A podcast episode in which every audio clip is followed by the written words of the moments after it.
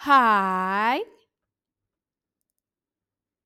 pernah suatu ketika hampir dua tahun bergelut untuk memutuskan apakah rambut akan tetap terurai panjang atau dipotong pendek saja.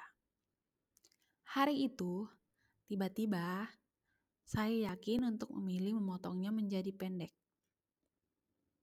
Saya pikir tidak hanya saya saja, sebagian besar perempuan akan menghadapi pergula- pergumulan yang sama. Memotong rambut selalu jadi perkara yang tidak mudah memang. Itu pula yang saya rasakan waktu itu. Namun, ketika sudah saya putuskan untuk memotongnya, saya tak ingin mengingatnya lagi, apalagi menyesalinya. No, here we grow. Asik memang, bersama rambut panjang kita bisa menatanya dengan berbagai macam tampilan.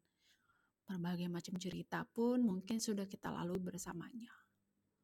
Mulai dari basah kena hujan di jalan, menempel pada tas ibu-ibu di busway mungkin, hingga perjalanan-perjalanan lain yang sudah kita lalui bersama si rambut panjang. Tapi, bukankah satu persatu cerita atau kisah memang harusnya berakhir? Serupa dengan rambut panjang yang mungkin sudah saatnya dipotong juga. Tak selalu ada hubungannya dengan putus cinta, tidak pula sedang bersiaga menyambut tahun baru dengan tampilan baru pula. Ini memang tak sekedar perkara rambut. Sebab bagi saya waktu itu, keputusan itu saya ambil karena memang sadar bahwa ada banyak hal yang memang harus direlakan untuk hilang. Saya bisa saja tetap membiarkannya panjang, tapi kondisinya yang bercabang membuatnya tak sehat. Kering, kasar, hingga tak hingga hidup, tapi tak tumbuh. Terurai, tapi tak bernyawa. Lalu haruskah saya tetap membiarkannya? Padahal saya sendiri tahu jika ia sudah tak lagi bisa tumbuh dan hidup dengan baik. Bukankah akan sangat berdosa jika saya terus membiarkannya begitu? Kadang-kadang kita memang hanya butuh keberanian untuk memotong sesuatu yang harus dilepaskan.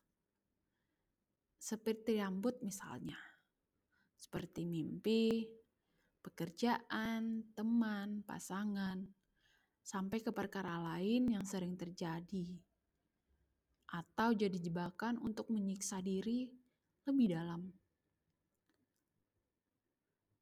Saya sadar melepaskan bukanlah berarti tak sayang lagi.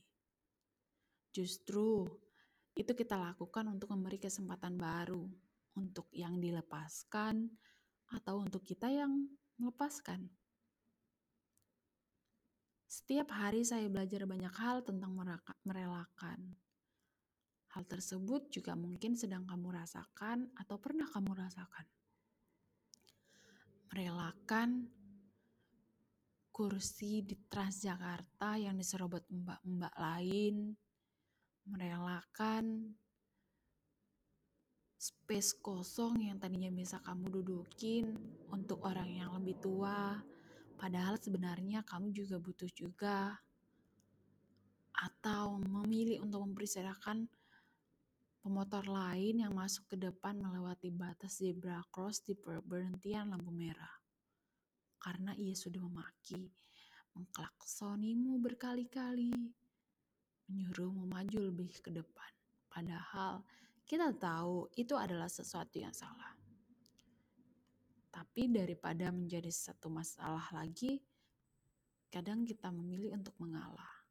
Merelakan satu space atau satu ruang yang kita miliki untuk dia bisa lewati.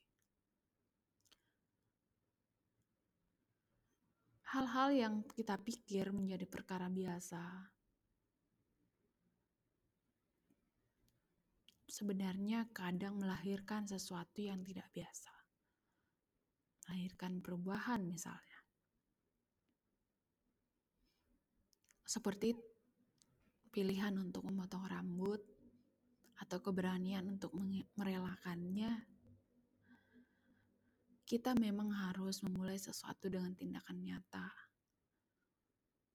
Meyakininya sebagai salah satu upaya yang memang harus kita lakukan saat itu juga. Meski memilih atau merelakan atau melakukan sesuatu untuk melepaskan tidak selalu mudah, tapi percayalah hasilnya akan selalu jadi sesuatu yang baru, yang meski tak memberimu kebahagiaan, bisa jadi ia akan memberimu pelajaran.